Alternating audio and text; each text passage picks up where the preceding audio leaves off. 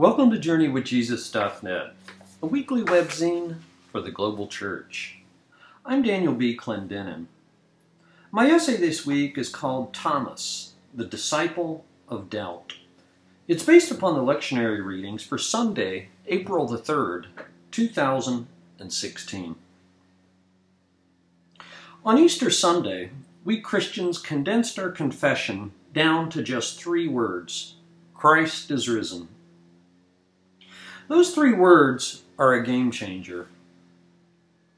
Without the resurrection, Jesus is just another interesting teacher, however important.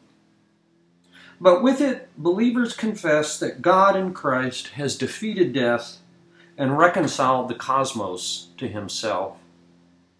And so, the Yale historian Jaroslav Pelikan once wrote If Christ is raised from the dead, nothing else matters.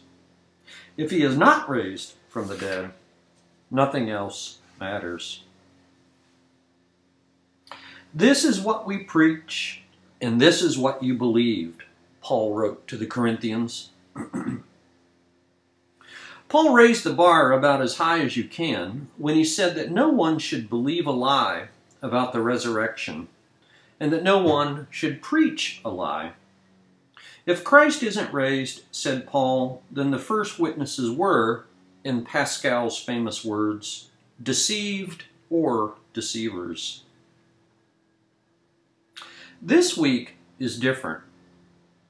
John says that he wrote his gospel with a very explicit agenda that you might believe that Jesus is the Christ. But the gospel reading this week from John is not about faith, but about doubt. And in particular, Thomas's famous disbelief in the resurrection. Except for the times when he's grocery listed with the other disciples, there are only three references to Thomas in the Gospels. They're all in John's Gospel, and they all reveal Thomas's skeptical bent.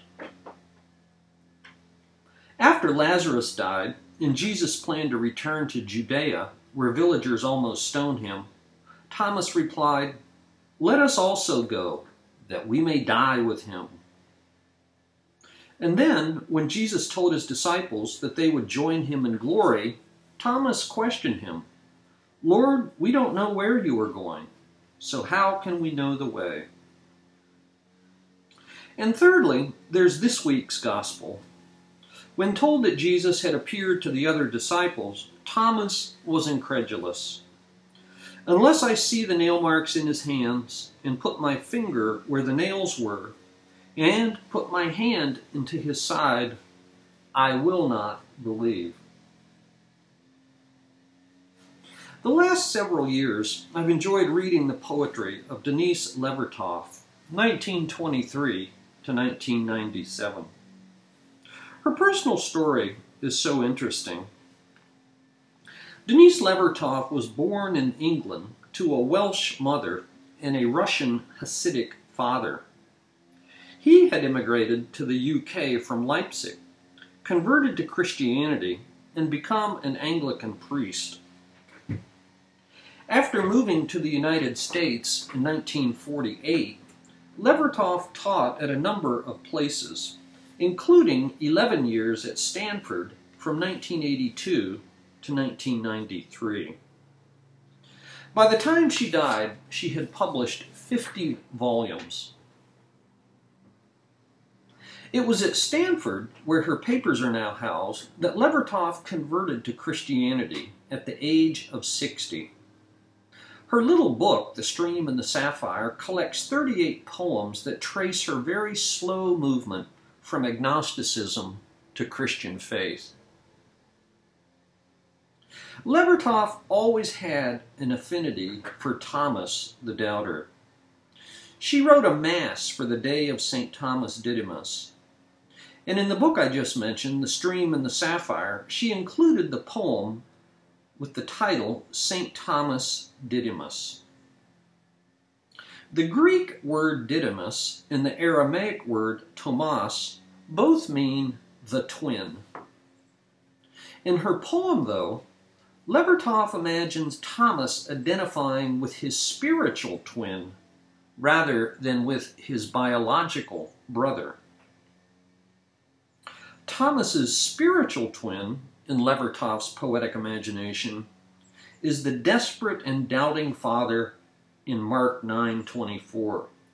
I do believe, help my unbelief. Long after Thomas saw the miraculous healing of that little boy in Mark 9, the doubt of the father plagued him. In, in the language of Levertov's poem, despite all that he witnessed, his question remained Thomas's question. Listen to Levertov's poem. In the hot street at noon I saw him, a small man, gray but vivid, standing forth beyond the crowd's buzzing, holding in desperate grip his shaking, teeth gnashing son. And I thought him my brother. I heard him cry out, weeping, and speak these words Lord, I believe, help thou mine unbelief. And I knew him to be my twin. A man whose entire being had knotted itself into the one tight drawn question why? Why has this child lost his childhood in suffering? Why is this child, who will soon be a man, tormented, torn, twisted? Why is he cruelly punished, who has done nothing except be born?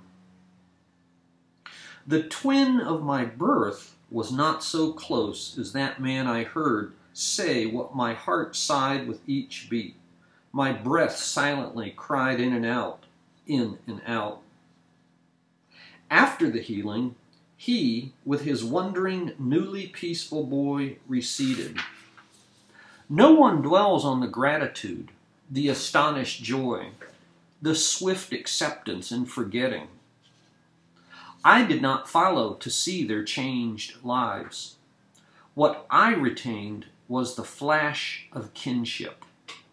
Despite all that I witnessed, his question remained my question, throbbed like a stealthy cancer known only to doctor and patient. To others, I seemed well enough. So it was that after Golgotha, my spirit in secret lurched in the same convulsed writhings that tore that child before he was healed. And after the empty tomb, when they told me that he lived, had spoken to Magdalene, told me that though he had passed through the doors like a ghost, he had breathed on them the breath of a living man, even then, when hope tried with a flutter of wings to lift me, still alone with myself, my heavy cry was the same Lord, I believe, help thou mine unbelief. I needed blood to tell me the truth, the touch of blood.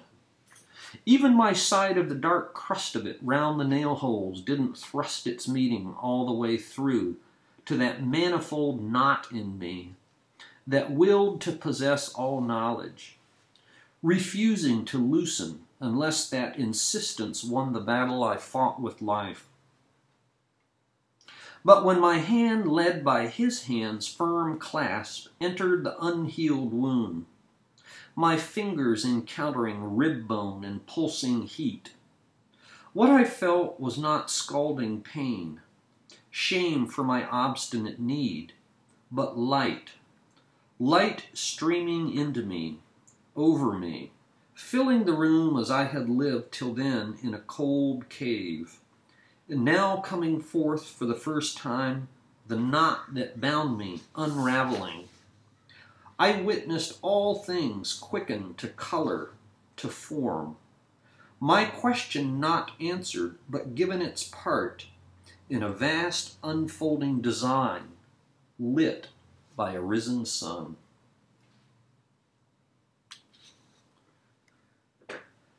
Not all those people who saw the risen Christ believed. In fact, in his last recorded appearance in Matthew 28 17, we read that when they saw him, they worshipped, but some were doubtful. And conversely, not all those who believed saw him after his resurrection. Thomas was an exception, said Jesus. Because you have seen me, you believed. Blessed are those who did not see and believed. Similarly, in 1 Peter 1 8, though you have not seen him, you love him. And though you do not see him now, but believe in him, you greatly rejoice with joy inexpressible and full of glory. A week later, after touching the wounds of Jesus, Thomas confessed, My Lord and my God. In Levertov's poem, Thomas's questions weren't exactly answered. They were put into a larger context and into a different light. In the end, the famous doubter became a passionate witness. The Acts of Thomas from the early third century say that Thomas took the gospel to India by the year 52 AD. And so today, the St. Thomas Christians trace their origins to this disciple of doubt.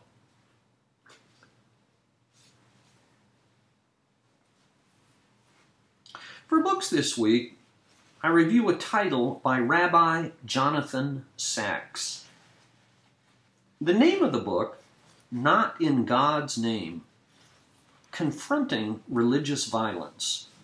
New York Schocken Books, 2015. This book is 305 pages long. Think about it for a minute.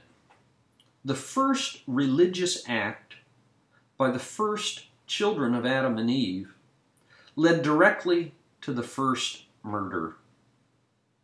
Cain and Abel offered their sacrifices to God.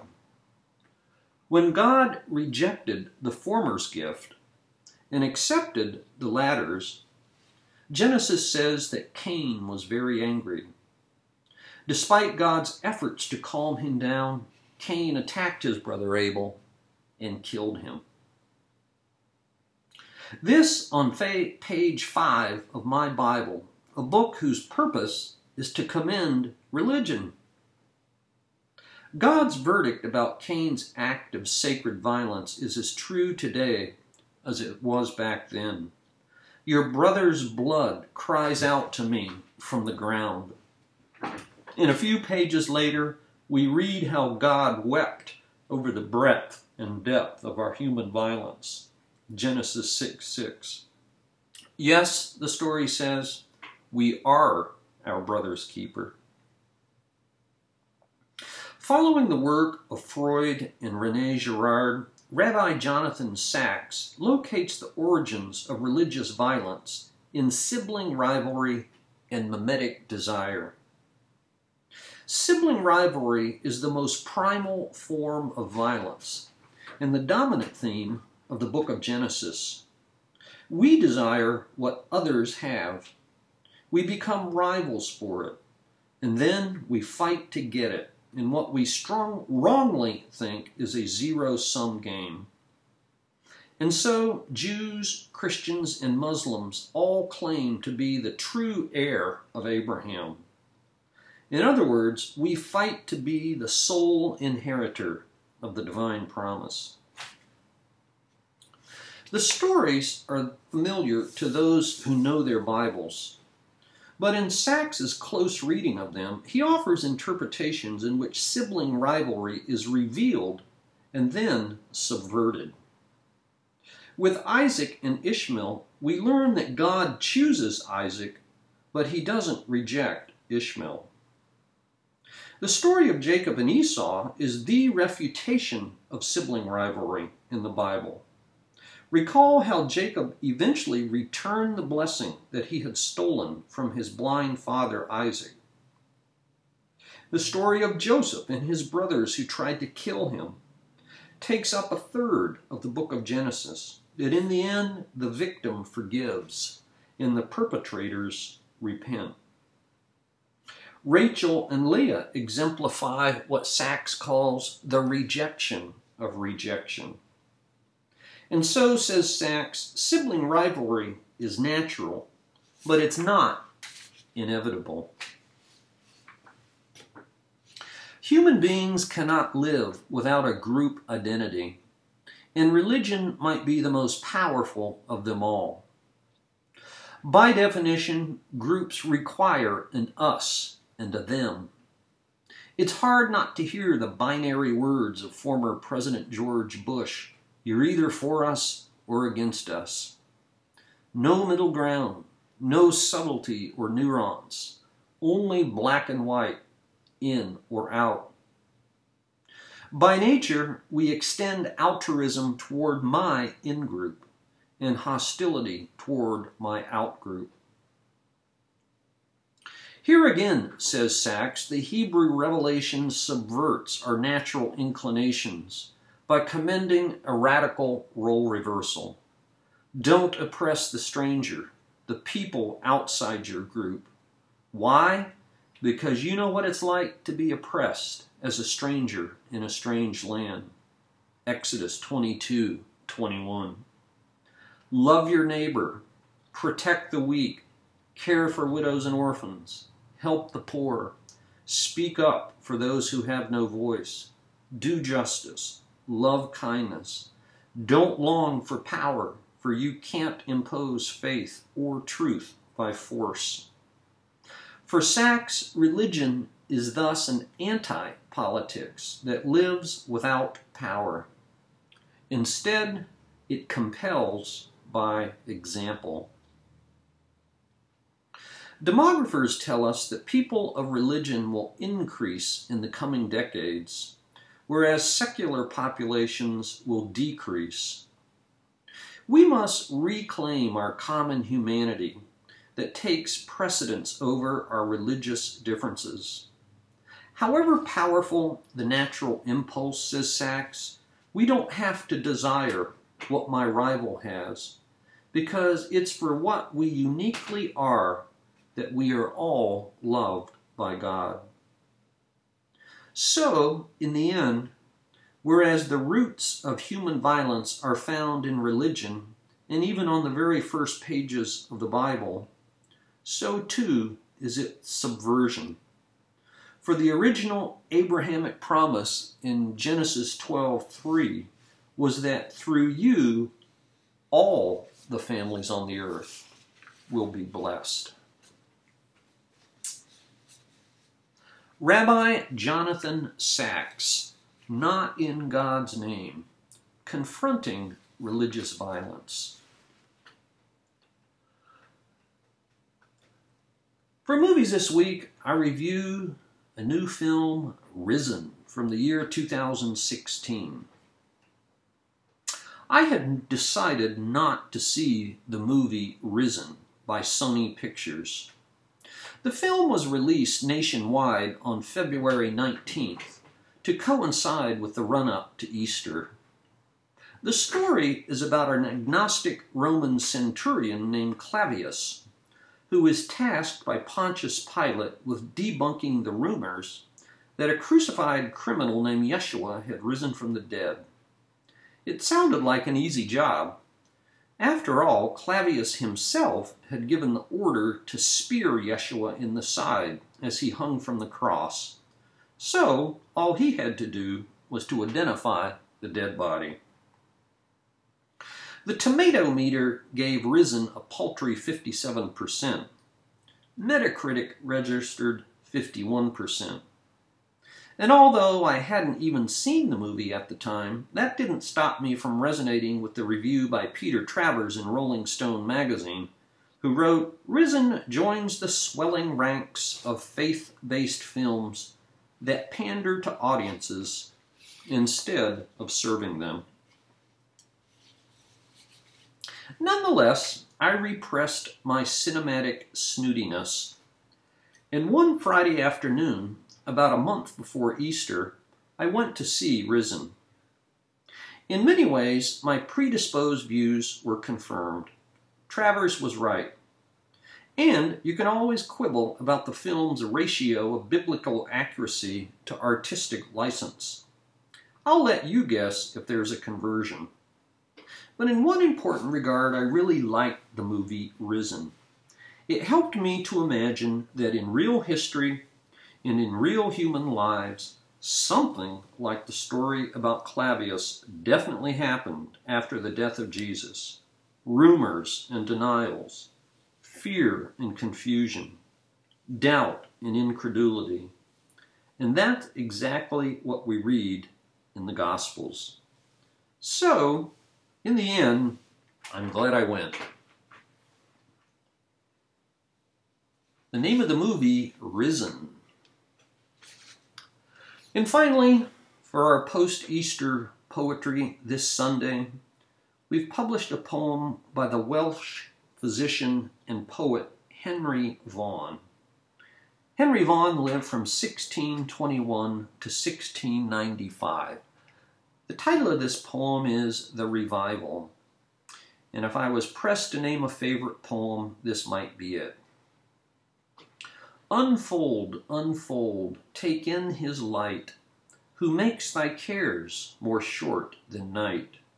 The joys which with his day star rise, he deals to all but drowsy eyes.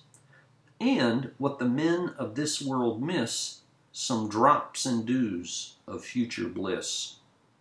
Hark how his winds have changed their note, and with warm whispers call thee out. The frosts are past, the storms are gone, and backward life at last comes on. The lofty groves and express joys reply unto the turtle's voice, and here in dust and dirt Oh, here the lilies of his love appear. Thank you for joining us at JourneyWithJesus.net for Sunday, April the 3rd, 2016. I'm Daniel B. Clendenin,